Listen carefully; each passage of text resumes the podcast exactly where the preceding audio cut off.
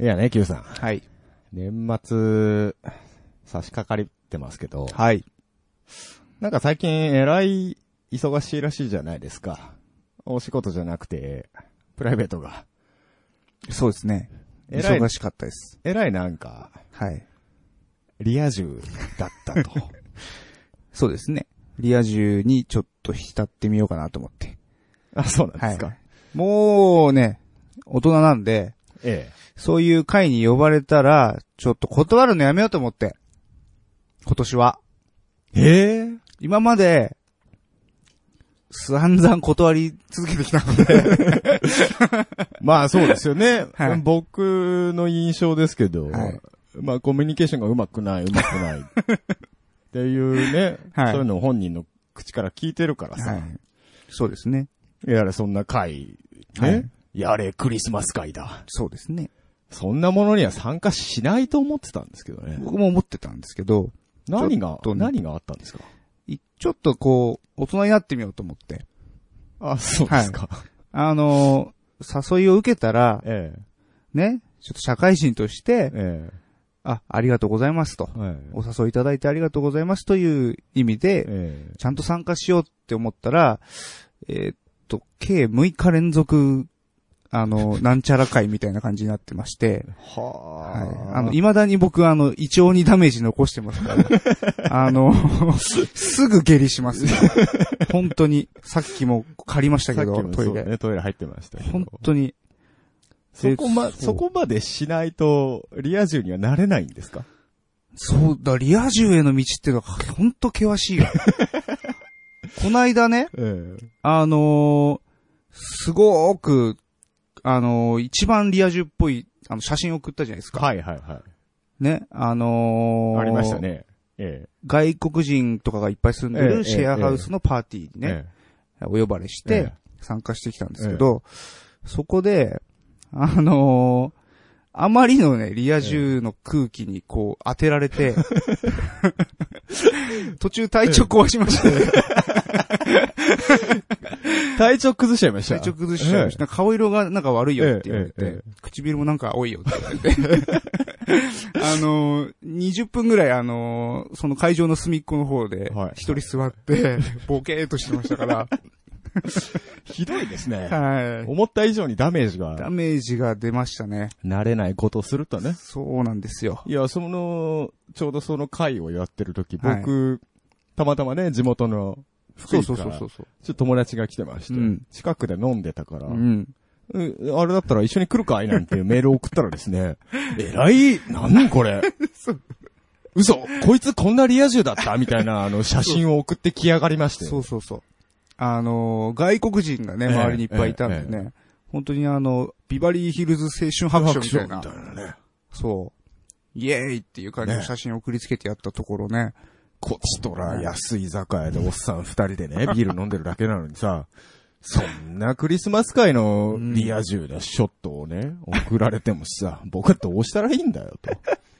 逆にだから僕は、僕もコミュニケーションあんまり得意じゃないですから。そうですよね。もう Q さんなんかはもう、その、コミュ障ですかいわゆる。うんいわゆるコミュ障の仲間だと思ってたわけだ。それをね、突然ね、裏切られ た。っていう裏切ってはないですけどだねっ。てあの写真だよまあね。こうもう何度も言うけどそうさ、ですね安い居酒屋でさ、そう二です人ねでビール飲んでるところにあんなね、そうですね。やれ、外国人にフィギュア、あの、あれで、 羽生くんが、羽生くんが言われる、知らねえよって話ですよ。そうですね。ええそのロシア人の、あの、女の子がいまして、ええええその子が、あの、羽生結弦選手の大ファンだ大そうフで、ァンなんですか。あのーみんなにね、あの、携帯で、YouTube の 羽生選手の動画を見せて、ここれは、こういついつの羽生みたいな感じでね、こう説明しまくってたんですけどね。僕は逃げてましたけど、それからは。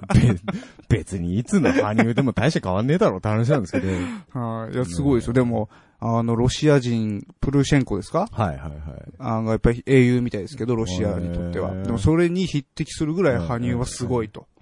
ロシアが認める羽生みたいですよ。あなるほど。 すごい。えーあれですかね。 うんケント・デリカットはもう日本人だみたいな、そういう。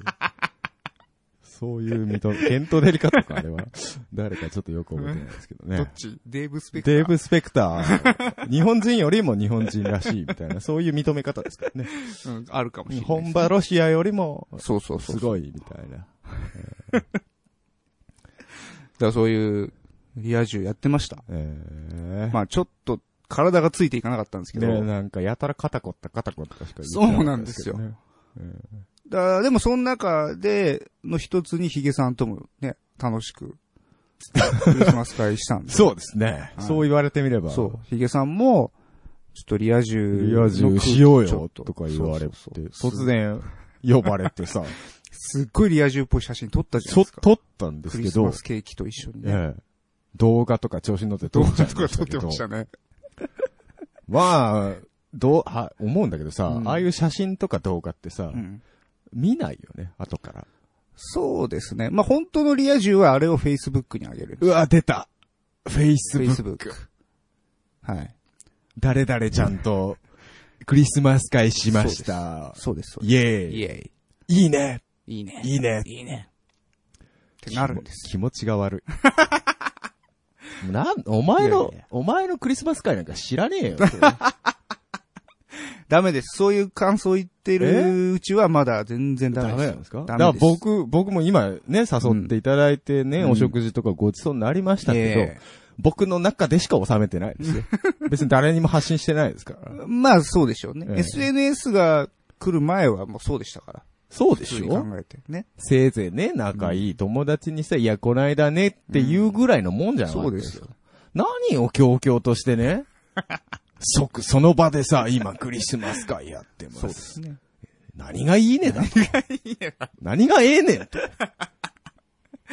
それで、あれでしょいや、私誘われてないわ、みたいなのとか怒っちゃうわけでし ょ ?Facebook。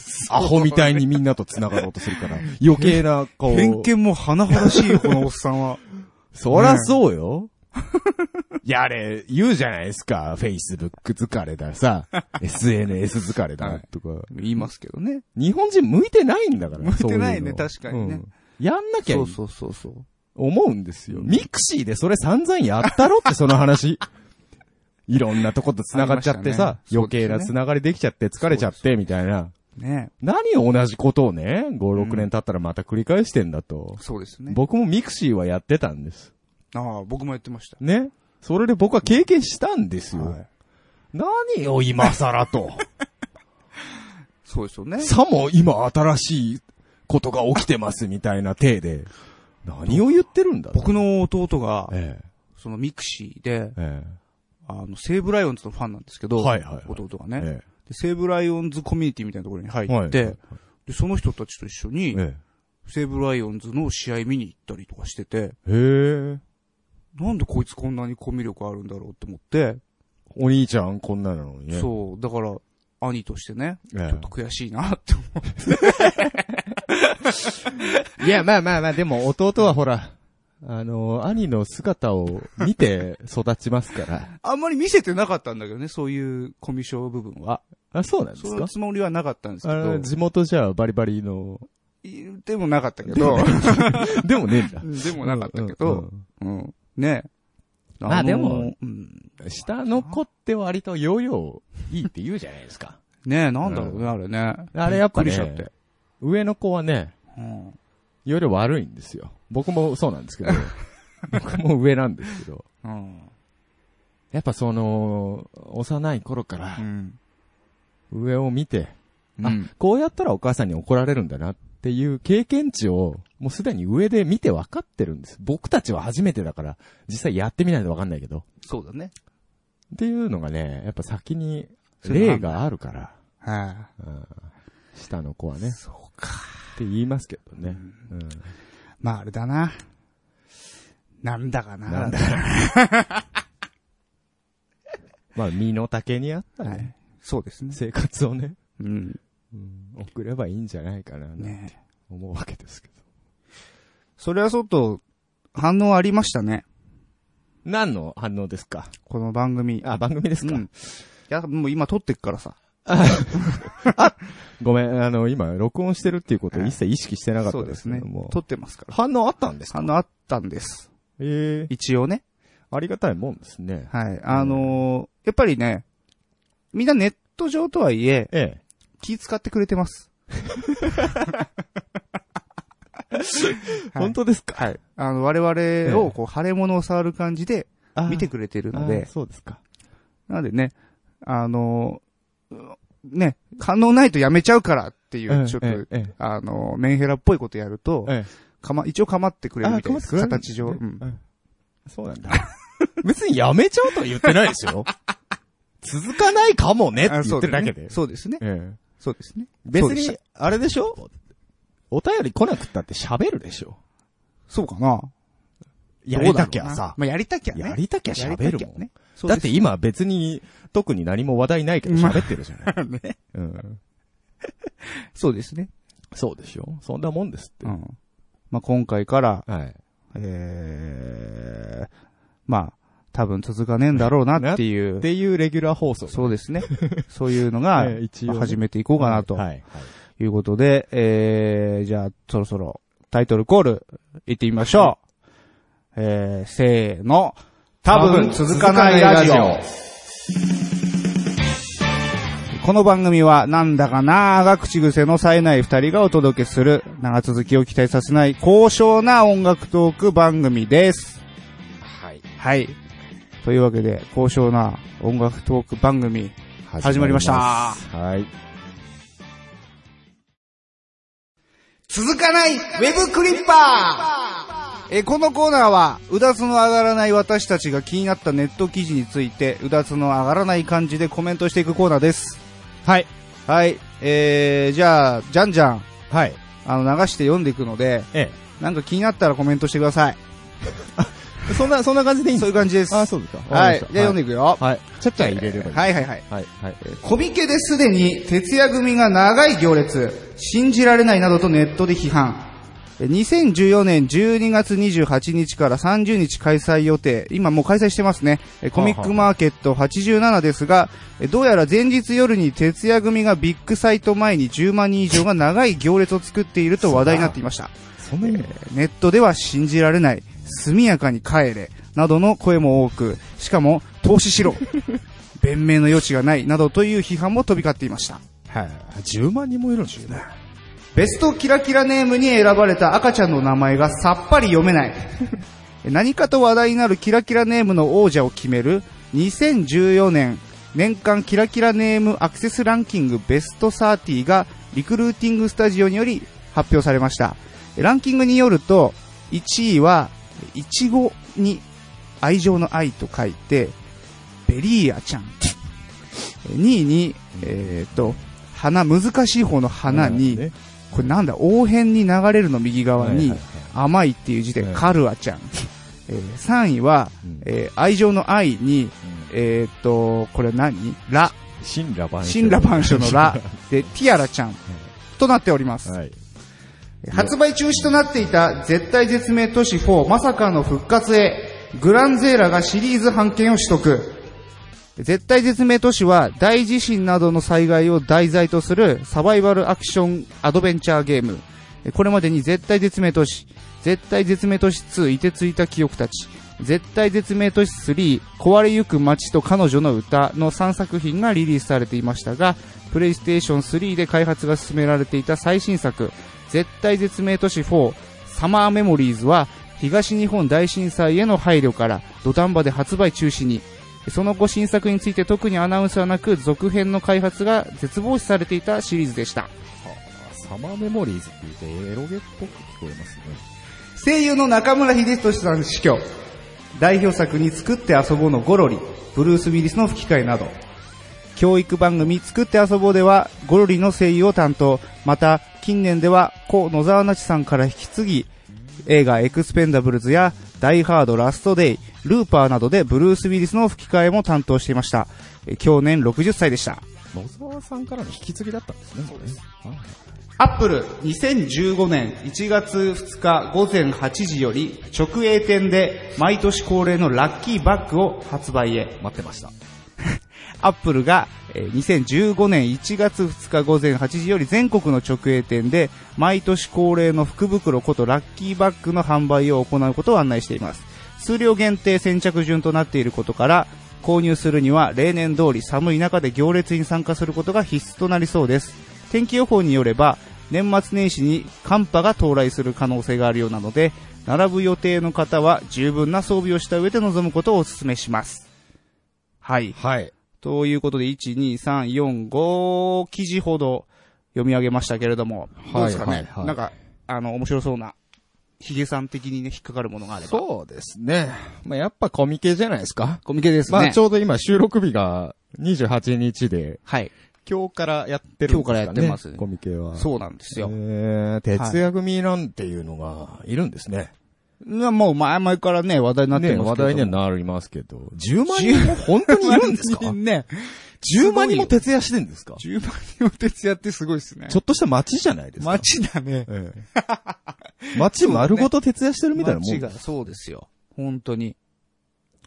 へえ。でもやっぱり、こうマナー的にはね。うん。うん、徹夜組はダメだと。ダメだと、ね。公式なアナウンスもあるんでしょなんかね、でも聞いたところによると、その自治体、じ、なんていうの、自治グループみたいな、はいはい、その、が、あのー、なんていうのボランティアっていうかさ、ええええ、有志か。有志で、うんうん、こう、自治チームみたいのを作って、うん、そういうのをこう、なんていうの管理してる、その、整理、整理してる、行列を、そういうのもいるみたいですよ。徹夜組の中に中にいるのか、うん、徹夜組を、あの、なんていうの規制かけたりもすんのかわかんないけど。そういう。そういうのもいるみたいです。整理をしてる。。そうそうそう自主的にやってらっしゃるグループがいると。そうですね、多分。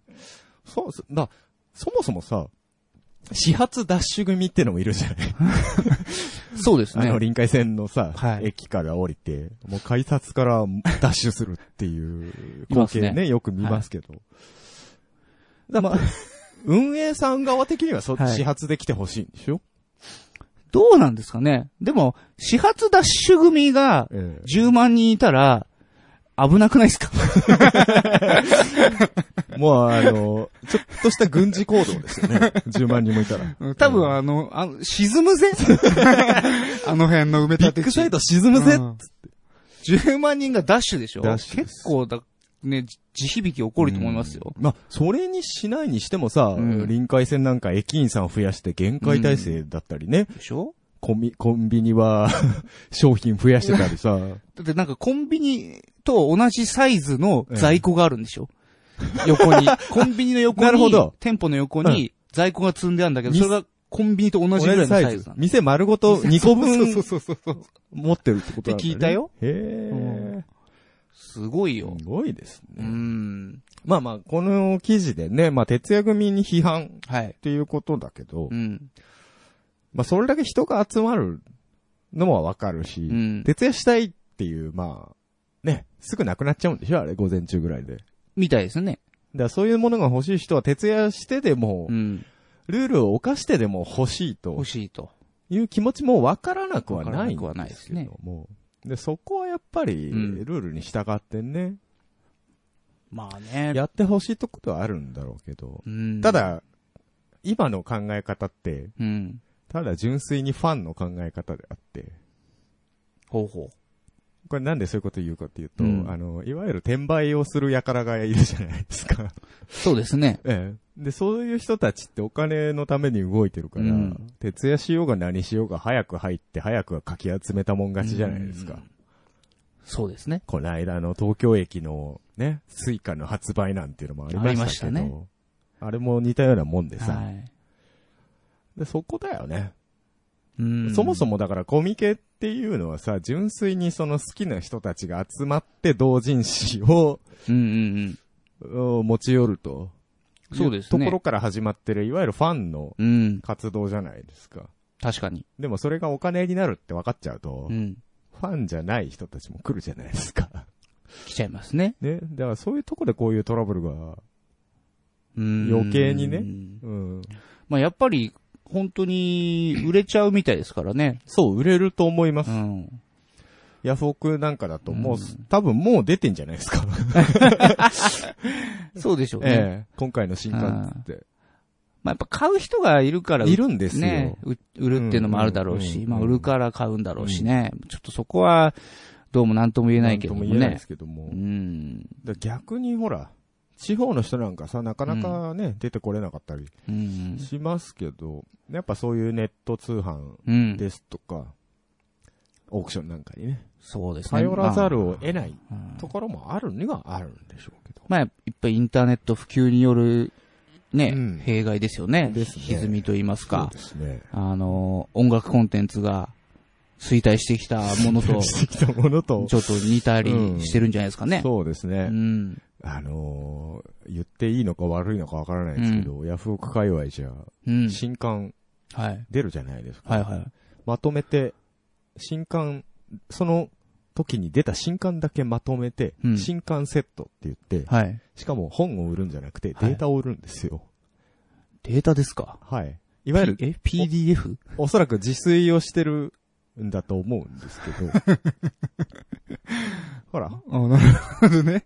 本は一冊売っちゃったらもう在庫なくなっちゃうじゃないですか。そうですね。でもデータなんて焼き放題じゃないですか。 まあ、そうですよね。だからデータでまとめて買うっていうのがいるのかどうなのか知らないけど、はいそういう売り方をしてる人たちも実際私は見かけたことがありまして。そう、クレームとかになんないんですかねなるはずなんですよ。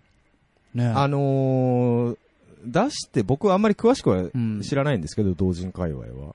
あのー、オークション出さないでくださいって言ってるサークルさんとかも、普通にあるはずですから、その辺で多分発見すればね、何かしら対処できるのかもしれないですけど、いかんせん出してる側も、ああ。ちっちゃい規模のところも多いでしょうし。まあね。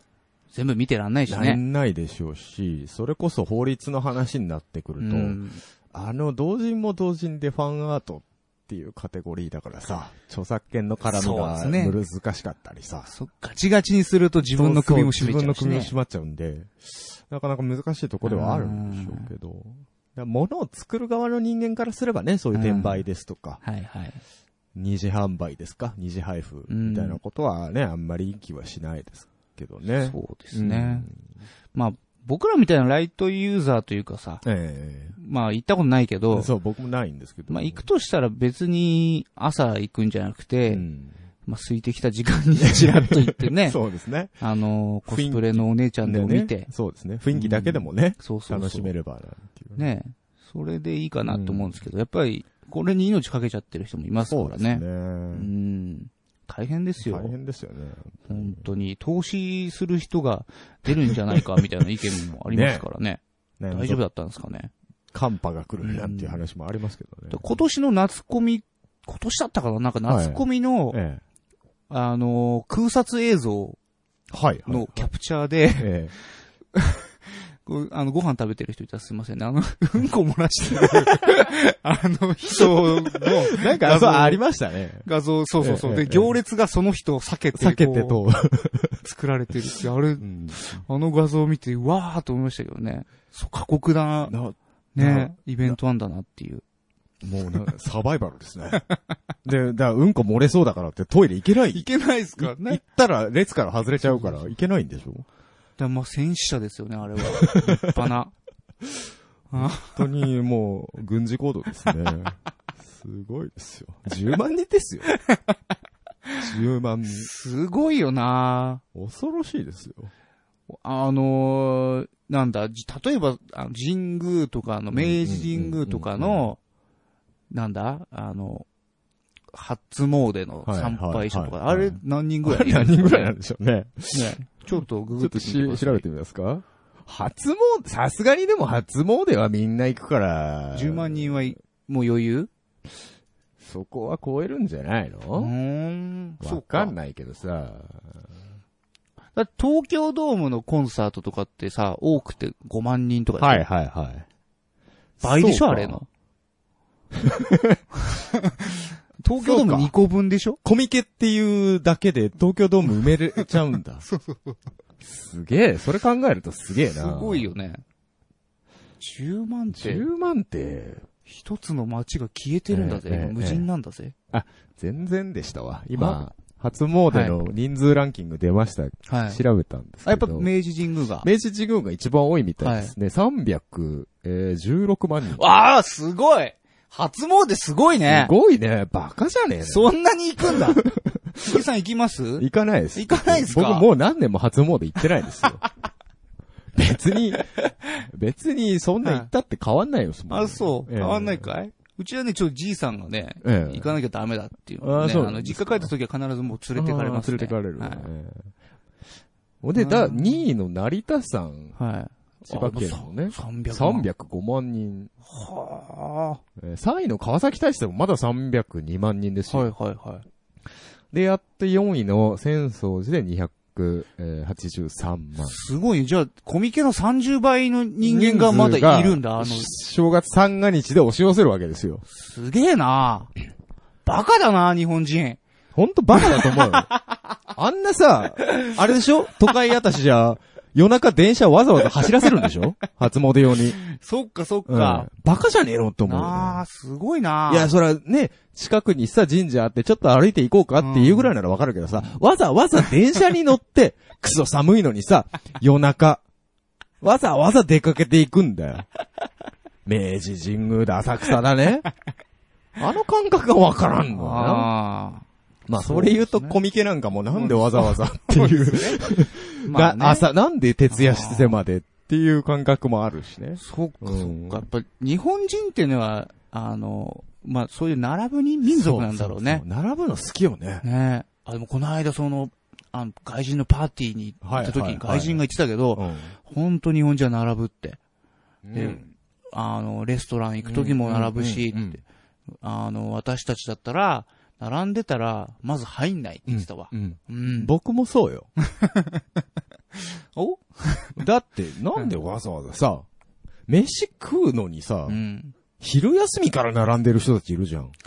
あれは理解できないね。ね休日だったらね、僕はまあわかるかなと思うんだけど、それが目的だったらいいけどさ、うん、ちょっと並んでるから、なんか美味しそうだから並んでみようかみたいな。うん感じで並ぶ輩もいるんでしょだって昼休みって1時間決まってるわけじゃん。そのね、時間を無駄にして並ぶってちょっとね。ねあれ下手したらだって並んで終わるぜ違う、あ、多分ね、すごい偏見だけど、うん、ああやって、うまいランチを並んで食うっていうことが楽しいんだと思うんだよ。あいつら。あいつら、出た。 あいつら。出たよ。それが、それが、ステータスっていうかさ、それを楽しむことが、正し い、あの、昼休みの会社員の過ごし方だと思ってる輩がいるんだって。出ましたよ、これ。ええ、リスナーの皆さん、これがリア充叩きですよ、これ が。積極的に目標ちょっとディスっていこうかなと思うんですけ ど。あるじゃないですか。これは聞く人が聞いたらもうカンカンよ。 えいいですよ、も う。もうそういうお叱りのメールをどんどん送っていただければ ね、僕は、もう真摯に対応させていただきますけど。うん、まあ、あくまで僕のね、個人的な、うん、そうですね。あれですけども。はい。僕は全然そんなこと思ってないですから。出た よ。出た自分だけそうやって、いい人ぶるんだ。はい。僕はもう、あの、今年からリア充になろうって。ああ、そうですか。はい。もう僕はもうこの年までこじらせてる んで、いろいろと。もうこのまま突き進もうかなと思ってるんでね、ディスっていきますけ ど。えー、 よくいるんですよ。まあまあ、このキラキラネームにしてもそうですけど、はい。もうその世界の中、ちっちゃいお前の世界の中だけで流行ってることをさも世間 の皆様が全部流行ってるかのように認識をする奴ってのがいるんです。なるほどね。キラキラネームなんかもそうでしょ。はいねその、ヤンキーの世界で流行ってるのか知らないけどさ、 一部の中だけで。ヤンキーなんですかねわかんないですよ。普通の家庭でもつけてるんじゃないですかこのベリーアちゃんとかカルアちゃん普通の家庭ではい、すごいっすよ。バカなだけじゃねえか、親が。すごいっす。だってもう、なんだ男っていう文字一つで、うん、アダム。本気と、本気と書いて、リアル。あ、マジじゃねえんだ。マジじゃない、リアル。リアルなんだ。皇帝。本気はリアルじゃねえと思うけどね。あの、王様、皇、王様の皇帝と書いて、シーザー。もしくはフ ランツ。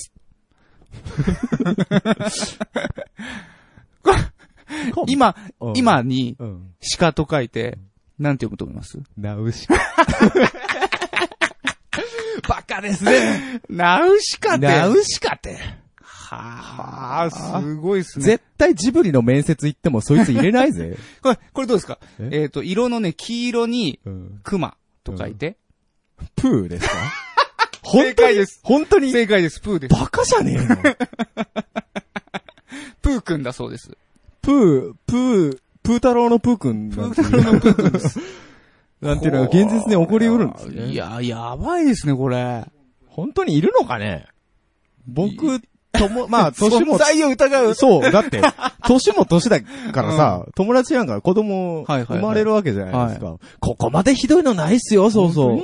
みんなもちゃんと、ね、されてらっしゃる方ばっかりだから。そうですか。これ、あれなんじゃない実は。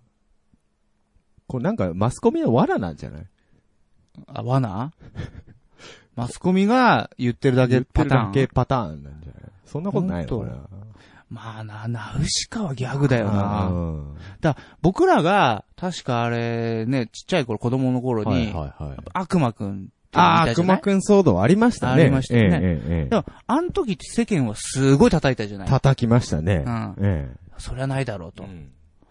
いや、これだって世が世なら叩かれまくってんぜ、これ。うん、そりゃそうよ。ねえ。まあ実際叩かれてますけど。まあ、ネットではね。 ネットではね、うん、でもなんか世間はこれ受け入れる風潮じゃない、この記事にしろさ。そううん。そうじゃないそれはだから、世間が間違って る。まあ、まあ、間違ってるとまでは言わないしさ、うん、そのね、家族の価値観なんてのもいろいろあるだろうから。そう、まあそうなんですけどね。うん、まあ価値観って言っちゃったらもうあれなんですけど。なんぼなんでもっていうのはありますよね。さすがにそこまではっていうのは。ねこのランキング30位今さらっと見てますけど、えええ、自分の子供につけたい名前がないですもん。でしょうね。。ないないないでしょうね。どういうことだ、これは。ちょっとだから木をてらったというかさ、うん、ちょっと目立っちゃ勝ちなんじゃないですか。そういう思考。ああ、ま、その、みん、うん、私の子だけ特別っていう、ね、そうそう、、特別感っていうのもあるでしょうし。うん、うんそれはね、多分ね、あると思うな。にしてもないよね。うん。センスがないよそう、ね。センスが。うん。ま、まず安直だから、うん、だって、これ僕らの世代で見たらもうなんか暴走族じゃん、全部。うん、大体。だからさっき言ったら、ヤンキーって言ったじゃないですか。あ、まあ そうかそういう価値観なんですよ。そうだよね、うん、にしか見えないんです。うん。うん、らっていう文字使うかっていう。使わない使わない。ねえ。で、そもそもだって、サイン、ティアラとか書いてありますけど、うん、自分の子供に王冠の名前つけるかって話です よ。だつけてる親は多分ね、これ、うん、ティアラが何かを知らないんじゃないかな。ねえ、それ五感でつけてんじゃないかなってね。五感でうん。王冠だと思わないんじゃないのうん。うん納得いかねえなじゃあ何かい2位のカルアなんていうのは、うん、これ酒での名前だけどさ。そうだね。酒だっていうこと知らないのかい知らない可能性もあるよね。そんなことはないだろう大体こういう名前つける層は、カルアミルクぐらい頼んだことあるだろう。そうか。か、それなんですかカルアミルク飲んでるやつ大体こんなやつだみたいな。まあ僕飲みますけど。いや、まあね、だいたい名前ぐらいは聞いたことあるでしょ。はいはい、だ絶対そこから来てるはずだからさ。はい。そうです、ね。いくら五感がいいったってさ、うん、子供に酒の名前つけるかつけないですよね。ね。いや、わかんないよ。もしかしたら、うん、なんかだ、代々ね、うん、なんかやってる酒蔵の娘かもわからん。いや、そういうとこはこんな名前つ けない、ね。そうや、そもうちょっとちゃんとしたやつつける。そうか、そうか、うん。まあそうだな。ほら、よくあるじゃない。自分の名前の由来とかさうん、なんでこういう名前をつけたのか、お父さん、はいはいはい、お母さんに聞いてみましょう、なんていうね、宿題、小学校とかで。でね、どう答えるんだって話 だよ。ティアラ。うん。いや、なんかお姫様みたいな子に。冠だな。っていう。冠だな。冠じゃねえかよ、だって。お姫様みたいなっていうね。でも僕から見たらもうこれ完全にラオウのラです からね。そうだね。ちょっとだからこういうさ、愛はまだよくある字だけどさ、このラっていう。ラっていう文字をね、使っちゃうの、ね、これがすごくあの、暴走族っぽいんですよ。そうですね。そうなんですよ。ええ、あの、画数がやたら多い感じちょっと難しい字。そう。これ苦労するよね、書くの。うん、本人も。うん例えば、ほら、僕たちより上の世代って割となんとか女の子だったら子って、はいはいはい、何々子っていうつく名前多かったでしょ、うん、で、もっと上の世代になると、うちのじいさんばあさんぐらいの世代になると、はい、カタカナだったりするんですよ。はいはいはいはいはい。わかりますわかります、で。世代によってそういう特徴ってある程度あるじゃないですか。うん、それを考えると、今このキラキラネームっていうのはこの世代の特徴なのかもしれない。そうね。っていう風に考えると、じ、はいさんばあさんになった時に、おかしいっていう考え方は、これ違うんですよ。うん、あ、古いってなる古いっていう感覚に、その、せ、もっと下の世代は、思うはずなんですよ。じゃあ、この子らの子供、孫の世代は、本当に今、想像できませんね。 そうです、そうです。 それこそ、ええ、もう、なんだろう。生命っていう概念がなくなってる可能性もあるよね。うん、あの、宇宙世紀の時代に突入してるかもしれない ね。そう。もう漢字なんて通用しないかもしれないんですよ。うん、ね。アムロレイみたいになってるかもしれないね。そうそうそうえ、まだ英語表記じゃない のそういう時代が来るかもしれない。そうですね。うん、確かに。、そう。だそその第一歩かもしれない、ね、で言うと、その、もう散々叩くだけどさ、さっき。 うん、散々ディスっといてなんだけど、うん、新しい時代の流れなのかもしれないよ、ね、という考え方もあるんです。うんそうですね。ええ、まあそうなんでしょう。うん、でも、カルーアはねえ よああ。どう考えてもねえよ。ないです。ないです。ないですね。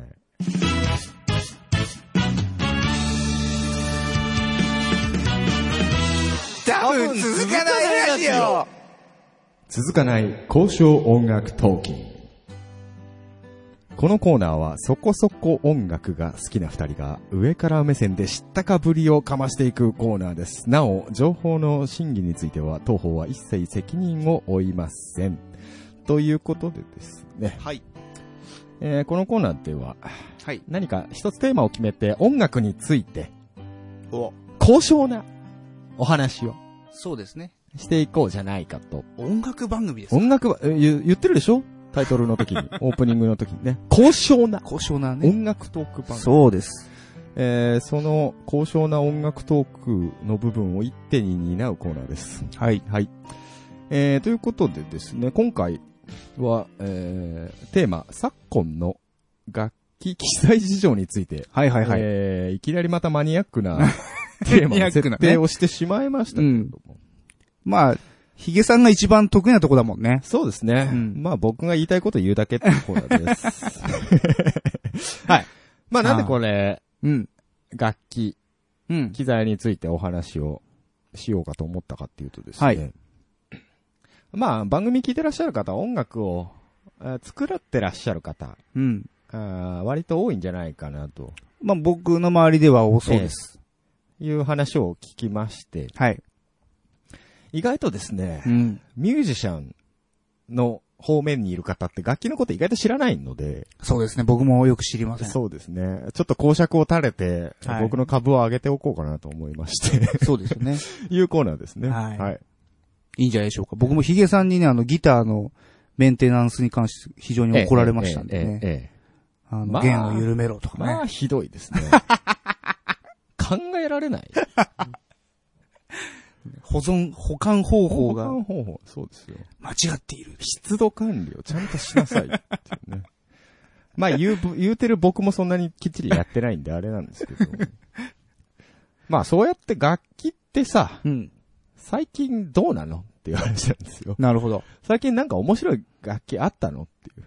はいはいはい。話なんですけど。楽器ってでも、うん僕からすると、やっぱり、ギターだったら、フェンダーや、ギブソンのようなね、あの、ビッグネームの、本当に昔からある楽器が、まあいいんじゃねっていう、浅はかな知識ですけど。ええ、いや、実際いいんですよ。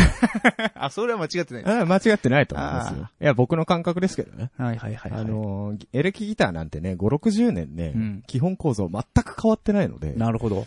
別にあのー、なんて言うんでしょう。もうそれはその形としてこう、うん、残っちゃってるので、ね、うんうんうん、これが千年も続くとストラディバリウスみたいなことになるんでしょうけど、どね、バイオリンっていうね。ええはいはいはいはい。一つのもう楽器として型が出来上がっちゃってんので、うん、そう変化はしない、うん、はずなんです、うん。ところがどっこいですね。はい。最近ちょっとニュースで見たんですけど、はい、3D プリンターで、ほう。今話題の。 3D プリンター。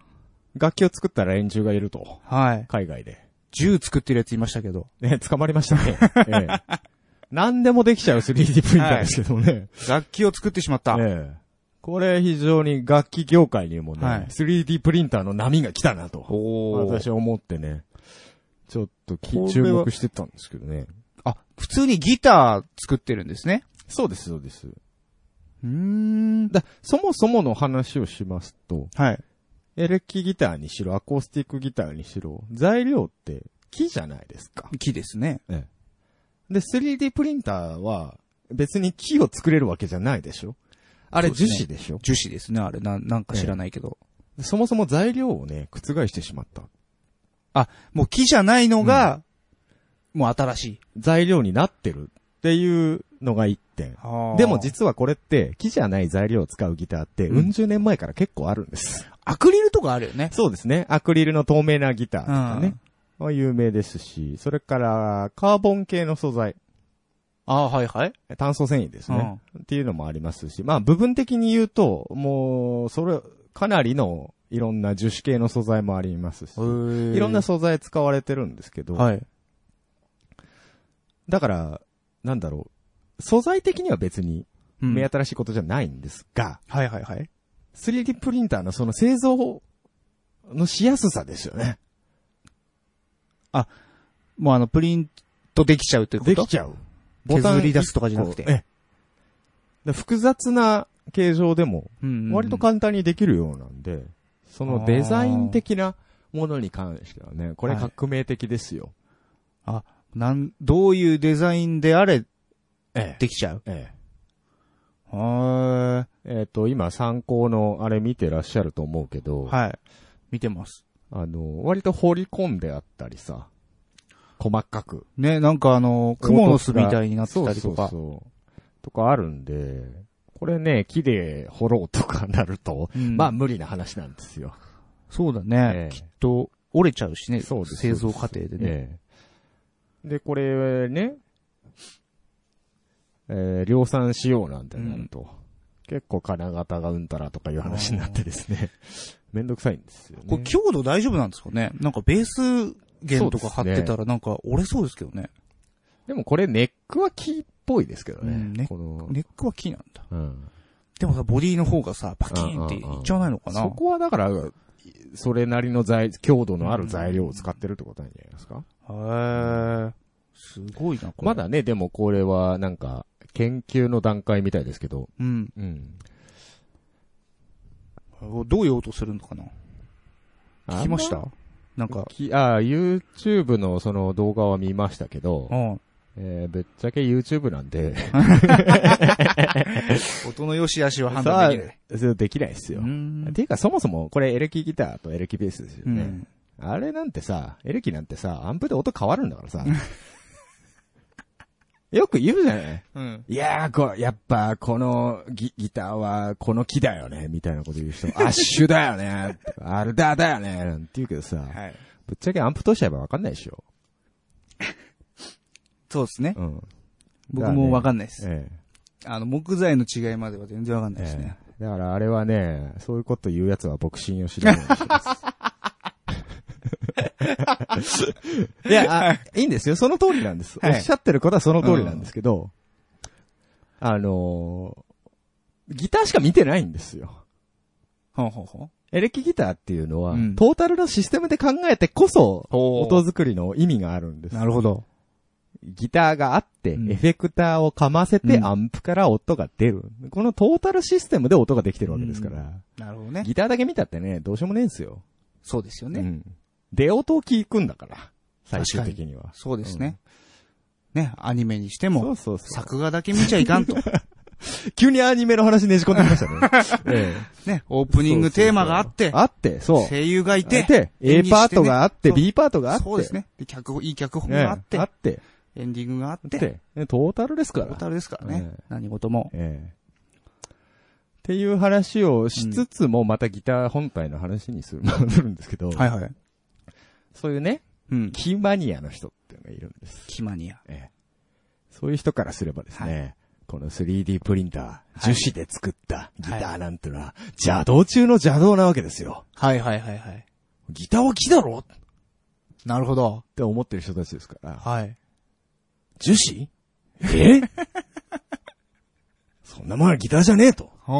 いうやからがね。やからが。香ばしく騒ぐことを期待してたんですけど、いまいちあんまり僕反応が、が なかったのでね。あ、じゃあ結構認められてるんですね。うん、どうでしょう。多分ギター界隈にはあんまりこの話伝わってないかもしれないです。あ、そうなの ?3D プリンター好き界隈には伝わってるかもしれないですけど。あ、そっかそっかそっか、ええ、そもそもギター好きは 3D プリンターに興味ないですから。 ええ、あ、テクノロジーの方で。方で話題にはなってますけどね。どねええ、いうのがこう一つ新しい楽器の作り方としては非常に面白いなと。いうことを感じたのでね。ねえ、だからいつかヒゲさんが作ったギターを弾くのが僕の夢ですよ。うんうん、あ、まあギター屋さんにいたわけじゃないですけどね、僕は ね。夢ね、うん、そうね。ギターは作んないけどね。さすがにね、はい、設備的にちょっと厳しいんで。けど、まあエフェクターぐらいならね。ほうほうほう。まあ、ハンダゴテと、あれば、なんとかなるんで。いけちゃう。作ってみようかな、なんて思うこともないんですけどね。はい。えー、作りましょう。。作りますかうん今ちょっと。やりましょう。エフェクターじゃないんですけど。うん。ちょっといろいろ考えてまして。ほう。ええ。まあ今日から正月休みなんで。はいはいはいはい。休みのうちにちょっといろいろ、おやってみようかな、なんて。ごちそうさまです。あ、それ欲しいんですか 欲しいんですかあのー、やっぱモニターって必要でしょあ、そうですね。何事も。ええ、ええ。それはもう池袋のライブハウス界隈でブリブリ言いました ね。三の、あの三の、池袋の北口を歩けば、すれ違う人、すれ違う人に声をかけられるというね。ないです、ないですよ。やめてください、そういうの。ええ。はい、あの三の、Q さんが使って るってなれば、おっみんな注目されますから。はい。まあ、基本楽器ってそういう売り方ですよね。まあ、誰が使ってるとか、そう、誰モデルだとか。はいはいはいはい。ね。なるほどね。ビジュアル系ブームの時には、ね、ダコどこのバンドのあの人のモデルが、なんて言ってね、バカ売れしたみたいですけど。ね。しかもその楽器やってない、バンギャルが買ってくるみたいなのがあるでしょ本当にギター弾けないファンが、本人と全く同じ仕様の廉価版とかじゃない、あのモデル本当の20万するようなガチギターを弾けないのに買うらしいんですよ。すファンが。ですね。恐ろしいですね。僕の持論としてね、楽器ってね、うん、道具であるべきなんですよ。ほうほうほう。あの、たまにいるじゃないですか。コレクターさんがコレクターさんっていうよりも、うん、その、芸術品に従るやつ。はあ、はあはあ、それはあれですかなんか、ハイカラな陰霊とかも含み。うん、まあ、そういうのもあるんですけど、うん、まあ、ほら、小モデルなんかさ、はい、楽器フェアなんてね、年に一回やってますけど、ああいうとこにさ、職人の、丹精込めて、うちの職人が最大限の力で作りましたみたいな小モデルが出るんです。うん、あれはもう芸術品でいいと思うんですよ。ぶっちゃけあんなもん職人の技見せるためだけのもんですから。 はいええ、あれはいいんですけど、あの、例えば、俺、このギターじゃないと俺の音出ないんだよね、みたいなこと言うや つ。俺の相棒なんだよね、みたいなこと言うやついるじゃないですか。ああ、なるほどね。ええ。俺、俺もそういうやつ大嫌いで。 あの相、相棒でも何でもないんですよ。道具なんですよ。 道具だと。だってそうじゃないですか。うん、まあそうだね。ええ。うん。わかるわかる。道具を使うのは人間の側だから。うん、そうですね。そう。謎の愛着を持つんじゃないそう、無駄な愛着は持つ必要はないんです。 愛着を持つなって言ってるんじゃないんですよ。ね、うん。いい職人っていうのは道具を大事にしますから、うん、いいミュージシャンっていうのは道具を大事にするっていう意味での愛着でしたら、それ、ねはいはい、もうどんどん愛情をかけていただければね、うん、いいんですけど、の割にメンテナンスもしない。はいはいはいはい、はい。でもあれ ね。耳が痛いです なで、そういうなんかね、その、なんだろう。無駄な愛情というか、その擬人化じゃないですけど。擬人化、なるほどね。ねはい、はい、あれはいかんですよ。スポコン漫画とかにありそうだよね。あねボールは友達みたいなもんですね。そういう感じだね。えええ、はいはい、わかるわかる。あくまでもね、道具であるべきなんです。あうん、まあ、売る側も悪いんです。そういう売り方をするので。まあね、今そうじゃないと売れないじゃない。売れないですからね。そう。それもあるんですよ。ね軽音が流行った時、よし来たって思ったでしょ、きっと。音楽、楽器業界、ね。業界はね、盛り上がってたんじゃないですか。ああの当時は。ねえ。ええわっしょーいってやってたでしょ、もう、ことをやるごとに、絡めて絡めて。まあ、にもう今時なんて、ハードオフで左利きのベース見かけますけど、もう売られてんだ。もう売られてるんじゃないですか。 あの、某、某兄弟掲示板に、あれを、あのアニメを見て楽器始めたやつを挫折させないためのスレっていう、 なんと優しい人たちではいるんだろう、ね、そうだ、ね、左利き買っちゃったらもう進めない よね、ね前にね,ねもうやるしかねえんだ。 うん、左利き で。右利きの、なのに。みたいな。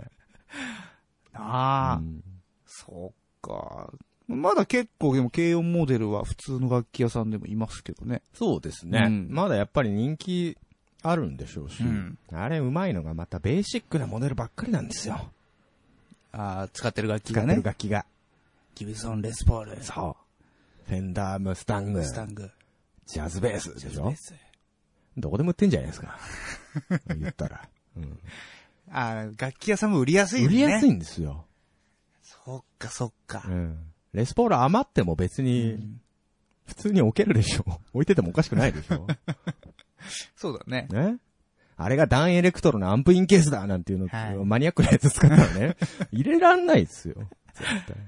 うん、そうですね。あのー、なんていうキーボードでしたっけあ、そうそうそう。あのーその軽音の、コルグの、はいはいはい。えっ、ー、と、エンディングだかオープニングだかの、はい。ビデオの中で、ショルダーキーボードをキャラクターが使ってるんですけど、はい。それがね、えっ、ー、と、80年代ぐらいに出たモデルらしいんです。ほうほうほうほう。で、コルグさんなんですけども、はい。で、もう今、型番としてはなかったんですが、販売されてなかったんですが、廃盤なんですね。廃盤になってたんだけども、軽音人気の影響で、はい、特別モデルとして 復活をしたと。すごいっすね。えー、やっぱまだ暑いんだね、軽音。そうですね。えー、っと、そうですね。今年、2014年に復活をして、はい、えー、一応まだ、レギュラーで売ってるってことなのかな、これは。えー、そういうことですね。え、これは、あの、スペックは、ええ。あの、本物なんですか本物じゃないんですかおそらく。あ、じゃ、値段とかガチでするのもともと高いもんなのこれって。どうなんだろうえー、っとね、ちょっと待って。あ、一応ね、型番的には違うみたい。あ、型番違う。一応あの、軽音モデルだから、キャラクターの、うん、あの、イラストとかチロッと入ってて。あ、プリントされてるんだ。そうですね、裏側に。へえ。なるほどね。なるほどね。もう中身的にはでも一緒なんじゃないかな。へえ、うん、これはでも、あれか、小モデルなのかな、こういうのは。ほあ、300台限定発売。これは、あの、綾波 レイ、フェンダーテレキャスターの時と同じことになったりしない大丈夫 俺ね、なんかあったんですかえ、なんかエヴァンゲリオン限定の、はいはいはい。ストラトだかテレキャスターだかが、なんか出ましたね。ヤフオクだったかなにかけられて、800万とか。うわなんかすごいありえねえ値段ついてたんですね。いや、もうそれ系はね、軽音も多少はあるみたいですけど、えー、まあ、でも市場予想価格は6万5千円って書いてありますよ。あまあでもそんなもんじゃないですかこれぐらいのキーボードだと。ああ、そうなんだ、うん、キーボード意外と安いんだね。もっと10万ぐらいするかと思ったけど。まあいや、するものはするだろうけどさ。うん。うん、だこれでもまた転売中が。そうですよ。限定ですから。300台しかねえんですから。ねねねちょっとぜひコルグさんにはね、そう、転売が現れたら、うん、まあ、限定を解除していただいて。レギュラーで。はい。再販していただきたいなとね。でも、そうなってくると、アニメのロゴ入っちゃってるからさ。うん。さ、TBS にいくらかとかさ、払わなきゃいけないじゃん。なるほどね。ねライセンス料が。ライセンス料が。厳しい世界だね。世界だぜ。でも、アニメのライセンス料払うだけで売れるんだから。そっか。そういう駆け引きというかね、天秤のかけ方。っていうのはあるんじゃないでしょうか。そうですか。、うん、まあね、ただのファンのこっちからしてみればね、うん、見てる分には全然楽しんでいくらでもやってくださいって感じです けど。買わねえけど。うんそうですね。そうそうそう。まあ、なんか、こういう、本当は欲しいけど弾けないみたいな、もう弾けないっていうモデルがね、復刻されるのはやっぱり嬉しい、ね、そこなんですよ。ね。ええ。昔のモデルをわざわざ復刻して出すっていうことにね、うん、僕はすごく、うん、いいなと。それがまあ、アニメきっかけだったっていうのがね、うん、すごく面白いなっていうとこですよね。まあそんな、つぶった話をしましたけど。はいはい。さえー、一番初めに言ったけどね、信憑性は一切ないんで。 ないですね。話半分で聞いといてね。 そうですね。というところでございます。。はい。まあ、クレームは別に言っても構わないえ、あの、そこの情報間違ってるよっていうのがあったらね、メールでバシバシ送ってもらえば。そうですね。すいませんでしたと。はい。土下座をしますので。そうですね。もう、すぐ土下座しますから。そうそうそう。土下座安売りすぎだろうっていうぐらい土下座します、はい。 はい。というところで、高尚な 音楽トークコーナーでございました。多分続かないラジオ。はい、えー、お便りが来てます。はい。えー、読んでいきたいと思います。はい。えー、ラジオネーム、城ヶ崎ゆりやさん。過去本名さん。はい。はい、えー、ひにきさん、きゅにきさん、ラジオ配信おめでとうございます。ありがとうございます。ありがとうございます。えーっと、今年買った一番高いもの。ブルーのマイク。はい、はい、はい。クリスマスの予定、えええ、お仕事。ええ今年かかった病気、ぎっくり腰。今年一番聴いた曲、忘れられないみたいだ。レリゴー。あ あ、なるほど。はいはい、好きな楽器、ええ、弾けないギター、ピアノ。はい。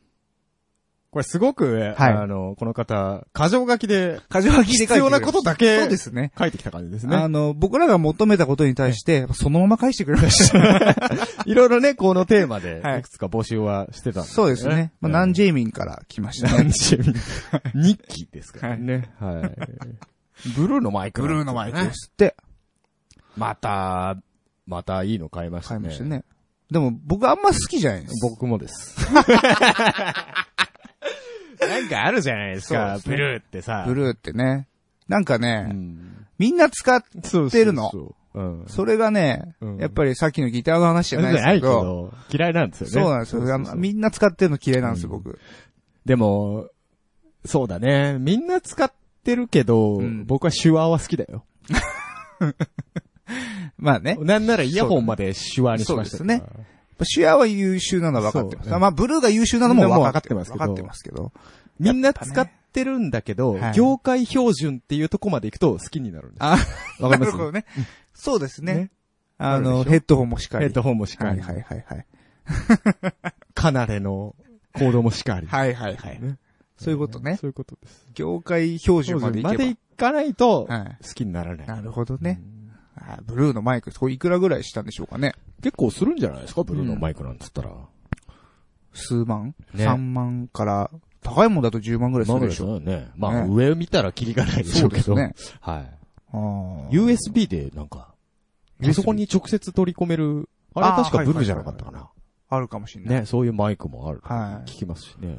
まあ最近はこういうポッドキャス東洋マイクみたいなのも出てますからね。あ、そうなんですか。うんん USB で繋げるやつね。うんうんうんなるほどね。うんね。はクいリ。スマスの予定はお仕事。僕 も。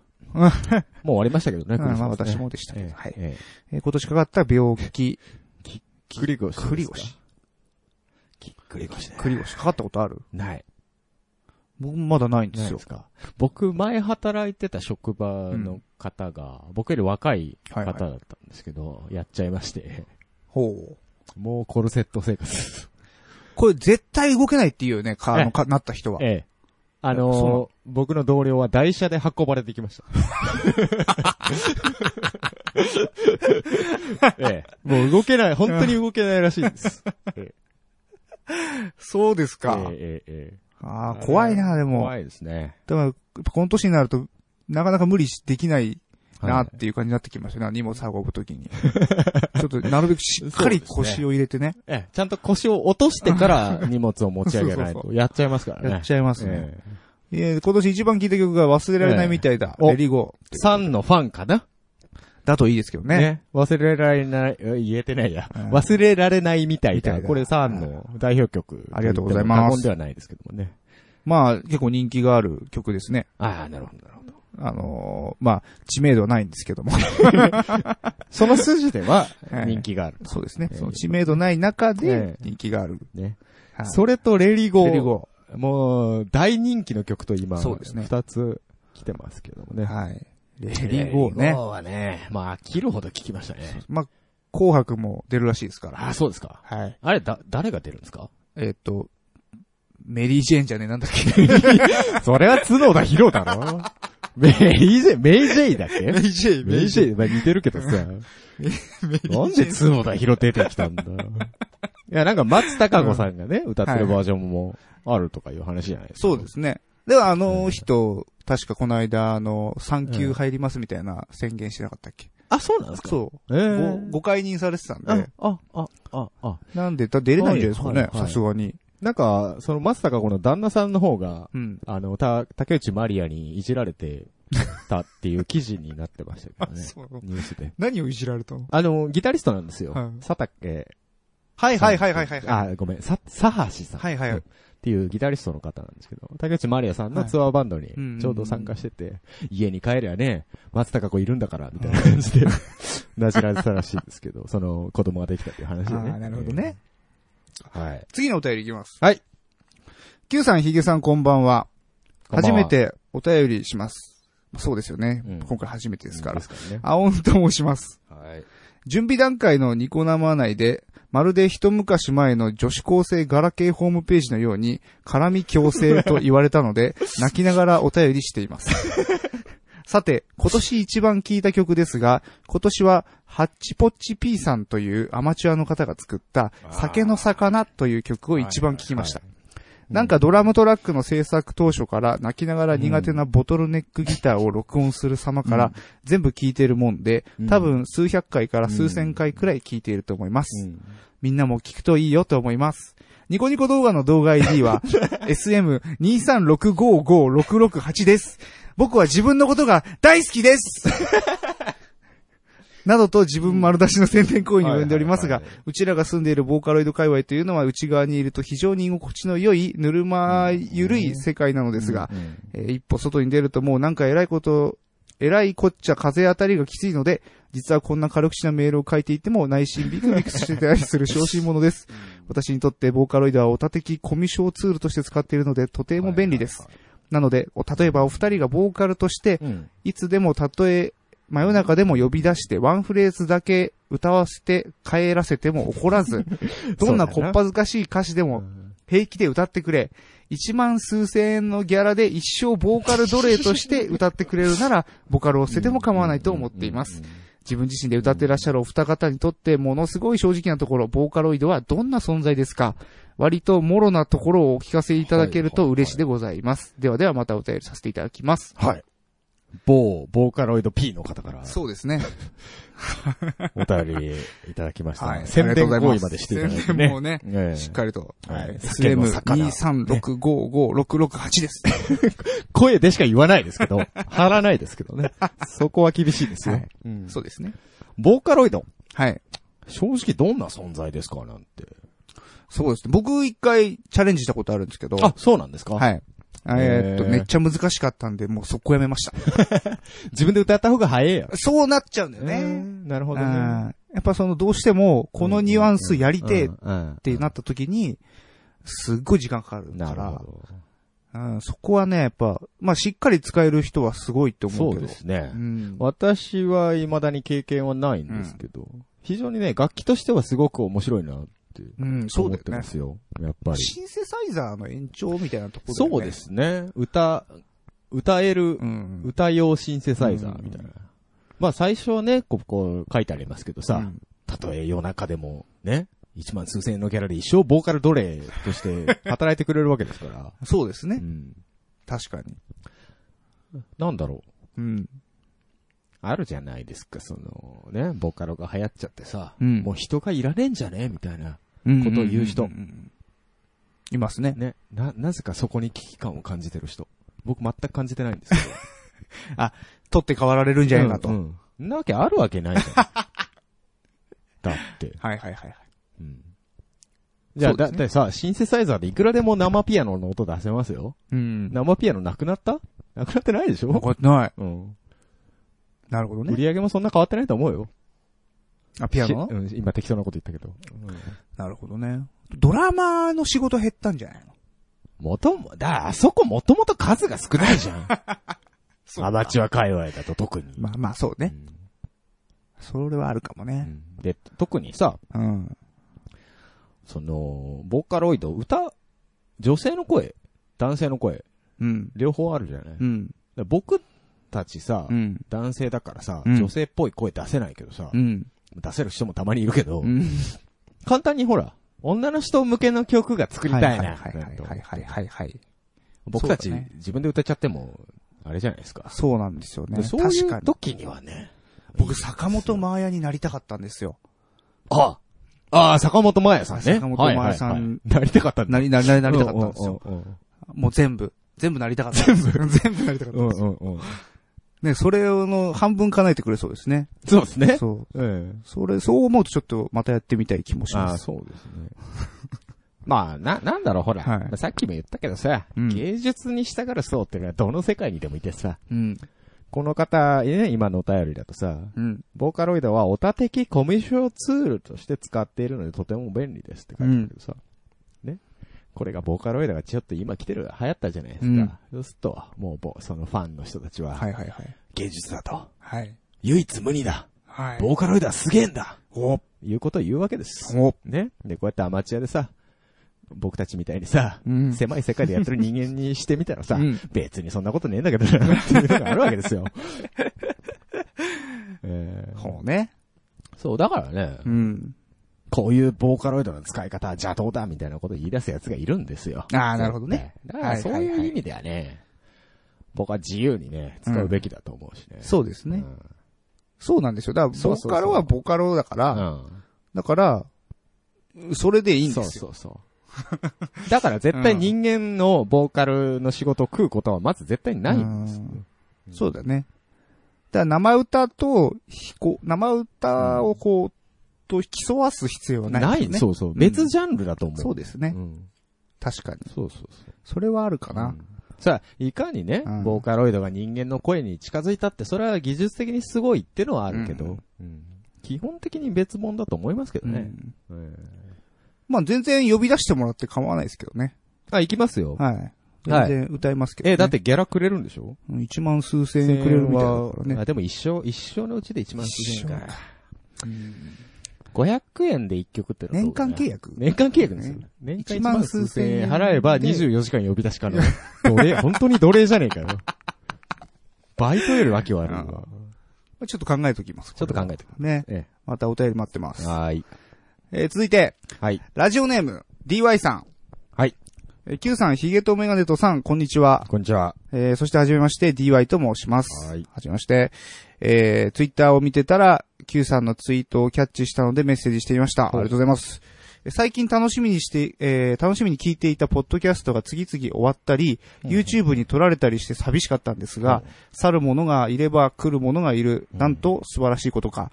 え多分続かないだそうですが、無理せず続けてほしいな。ね。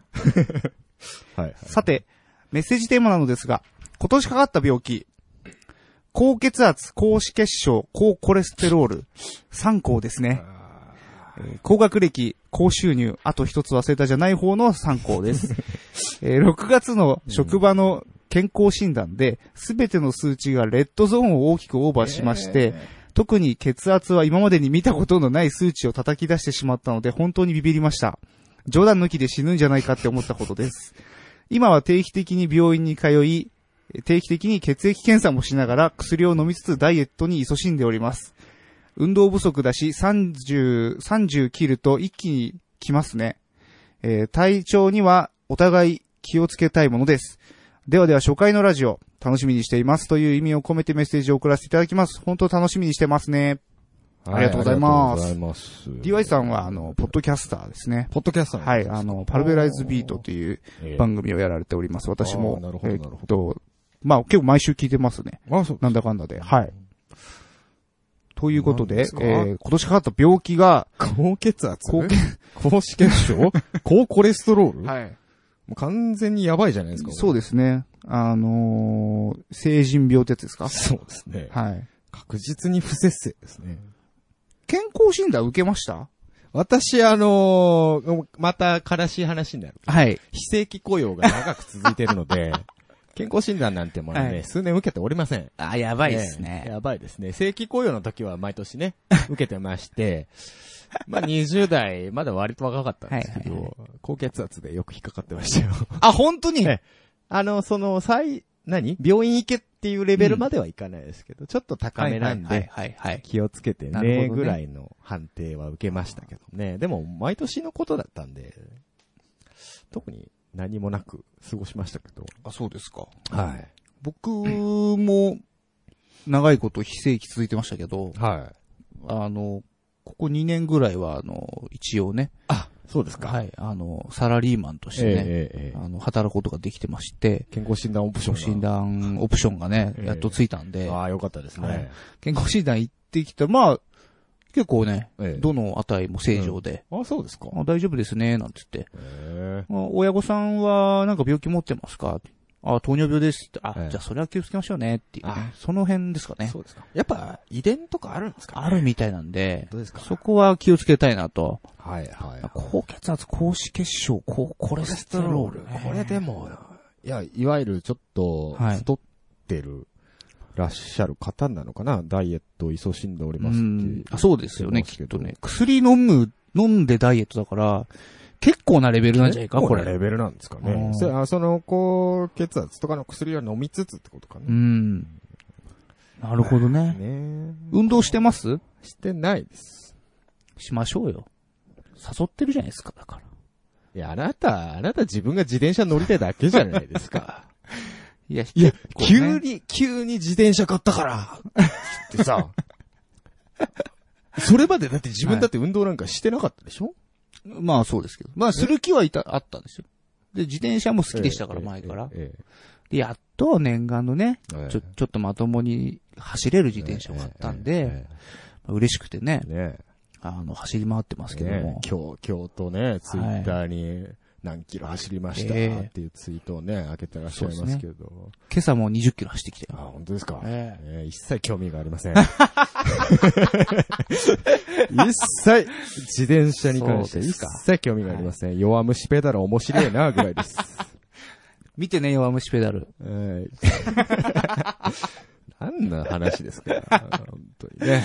はい。はいい。高血圧、高脂血症、コレコレステロールに苦しんでらっしゃる DI さん。はいね、頑張って。ね、あの自転。車乗り始めればいいんじゃないか自な。転車ね。うんあの、お何でしたっけ赤ずきんと健康という、え何ーすかそれ。アニメーションがあるんですけど、YouTube で検は索あはあは、あぜひしていただけたらなへとー。赤ずきんと健康。うんはい。まあ、それだけなんですけど、もうオチがないのでね。うちはないです。ね。メールはこの辺にしていただはい、ありがとうござあいりまがとすうございました。。またメールお待ちしてます。はい。で、はいちょっとですね、ツイッターの方でも、おえー、ちょっと気になった、ハッシュタグでね、は増いえてくれた方がいらっしゃいます。ありがとうございますご紹介をしていきたいと思います。はる、さんという方。はい、はるさん。えー今年買った一番高いもの。エレキドラム。うん。でも6万円のやつです。いやー、昔はエントリーモデルでも10万ぐらいしましたが、うん。いい時代になりましたな。うん。エレキドラムですって。そうなんですよ。つっても6万つっても6万ですよ。 6万です よ。ギターのエントリーモデルなんか 2, 2万ぐらい、1万 ぐらいからありますよね。やっぱエレドラは、でも値段っていうよりもさ、場所場所代の方が大きいじゃん。そうね。はるさんね、うん。あの、多分戸建てだ から、戸建て住んでっからって聞いて。っか僕らみたいな賃貸、ね、ワンルーム。ねね貧乏人にはね。あー無理ですよ無理ですよね。本当に。だからこの部屋、今ね、収録してる僕の部屋ですけど、うん。ここドラムなんて、おこうもんなら。ねえ。うん、まあ寝る場所なくなるよね。なくなるよね。 本当に。で、下の階はどんどんどんどんね。そうそうそうそう。響いちゃうしさ響いち。ゃうしさ。これやっぱね、場所の問題の方が大きいかな、ドラムは。ねうん。まあ、エレドラは羨ましいけどね。ね欲しい、俺も。うんうん欲しいけどね。やっぱ細かいニュアンスはね、うん出せるじゃん。そうね。まあ、音源差し替えちゃえばいいんでしょきっと。わかんないけど。あまあ、ミディ進行みたいなの送ってさミディだけ取ね。うん。まあ、そしたらパッドでいいじゃんみたいになるけどな。そっか。それも考えたことあるんですよ。うんドラムをね、うん。もう打ち込みに飽きたとうん。いう時に、うん。こうパッドみたいなの買ってさ、はいはいはいこうスティックで叩けばいいんじゃねえかな、なんて思ったこともあるんだけど、打ち込んだ方が 早いよってなったよね。うん。そこまで、そこまでこだわるんだったらさ、スタジオ行って生ドラム撮ればいいじゃん。なるほど ね。そこに手間を払うんだはいはいはいね。で打ち込みを生っぽく、あの、どうやったら生っぽくするかっていうのが、はいあの、流行った時期っていうのが、およそ10年ぐらい前に、あそうなんだあったらしいんですけどうんえまあ、やっぱりそこで、いち早く気づいた人はもうそこやめてったっていう、な んか、なんかそういう流れが一回ああるんですって。へうーん、その無駄な努力だった っていうのねが、はいはいねそれ考えると僕なんて生バンドのシミュレーション的な要素で今使ってますからね。うん、非常に不毛なそうです使ね。い方ですよ。まあ、最近は本当にでも音いいから。ね。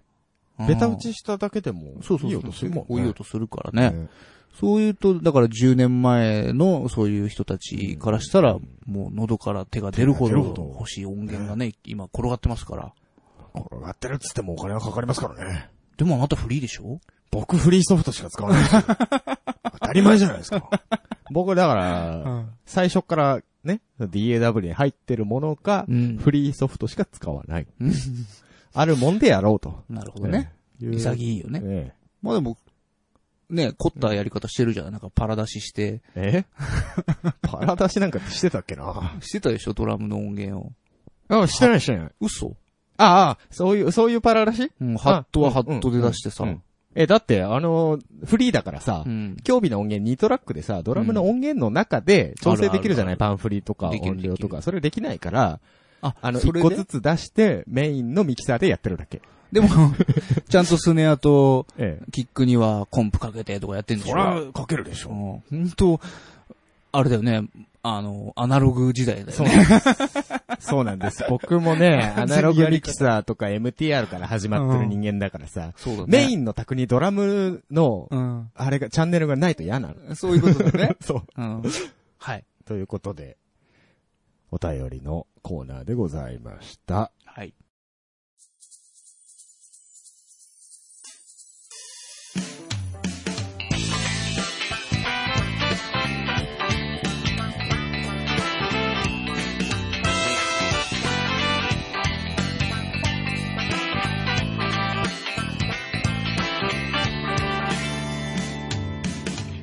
はい。えー、というわけでエンディングのお時間でございます。えー、番組へのご意見、ご感想、その他企画へのお便りなどは、ツイッターのハッシュタグ、多分続かないラジオにてツイートしていただきますか、えー、専用メールアドレス、ttr.3 info.lambda.com まで直接メールをください。ください。えー、なお、ブログでのコメントでも受け付けております。はい。はい。ということでですね、はい。あの、前回予告編の、ちょっとした反応がね、ツイッターなんかで来てますんで、はいはい。ちょっとご紹介したいんですけど、はい。やっぱりこう山下達郎ですよね。やっぱり、達郎。達郎ですよ。反応ありました。ええ現代俳句界隈で山下達郎は冬の季語などとのたまっているのを知って、お前らアホかーなどと叫びながらとかね、こういう感想とか来るわけですよ。でもやっぱり世間ではこう、冬の季語になってんじゃん。山下達郎が。えまあだから世間ではそうだけども 僕は気に入らねえよっていうね、いう反応なんかも来てるわけですよ。はええあとね、山下達郎が好きだと。い。うん。母の車でいつも CD かかってたのっていうね。まあやっぱ親世代ですけどね。で、この今多分流れてると思いますけど、うん。達郎テイストがあるような気がして楽しくなりました。ソリッドスライダー的な、これ達郎さんの曲ですけど、ノリがいいですっていう。おい。ありがたい。なるほどね。ええ。お褒めをいただいたり、はあツイッターで、ええ、ありがとうございます。なるほど。僕はベストアロン聞くっつって聞いてないですけどね。そうでですね。え えまあいいんですけど。達郎実はね、この曲ね、達郎テイストじゃないんですよ。す。あ、言ってましたよね。はい。オリジナルラブテイストなんですよ ね。えそうですね。あの、歌えないですけどね、今度ここでーね。そうね。はい歌えないですけどね。まあ、ちょっとリズムも一緒だしね。あえーぜひ探してみてくださ改い。め。てね、そっち聞いていただければ、うんあってなると思います。この曲じゃないみたいなね。お待ちしてえまーおす。待ちしてます。はい。うん。ということで、うん。えー、やってまいりましたけど、はい。えー、どうですかまあ、多分続かないでしょう ね。多分続かないでしょ。はい。ええ続かないです。まあもう言いたいこと言って満足しちゃったな。そうです ね。まあ僕らも、秋っぽいんで、えね、飽きたら終わりえ。ですかそうら、そういかんせん。そう。ええまあね。あーただまあ、みんなの反応が良かったあれら、ばね、僕らも調子に乗っちゃいますから。そうそう。まあ、やぶさかでもねえかないかな。なって。ひどい言い方だよね。お前ら俺たちを盛り上げろって言ってんだから。そうですね。ね。もうどない、どないやねんと。うんやりたいんちゃうんかと。まそうですね。あやりたい時にやりましょうと。いう話でございますけど。はい。 はい。そんなこんなで、じゃあ、そろそろはい、お時間でございます。ははいい、じゃあ、まあ、あるかはわからないけれども、次回を、えー、お楽しみに。はい。ということで、お相手は、3の9と、ヒゲとメガネとでございました。バイバイ。バイバイ。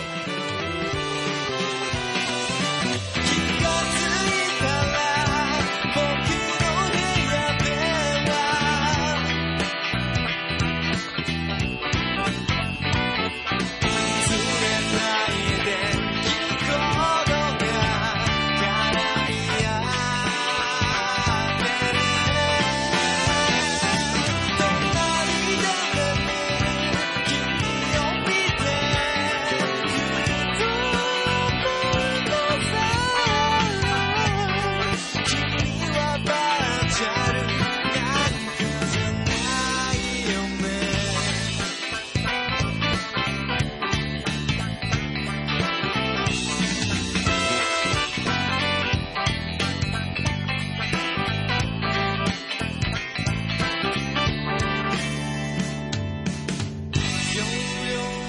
ーバーです森を入れ替えてください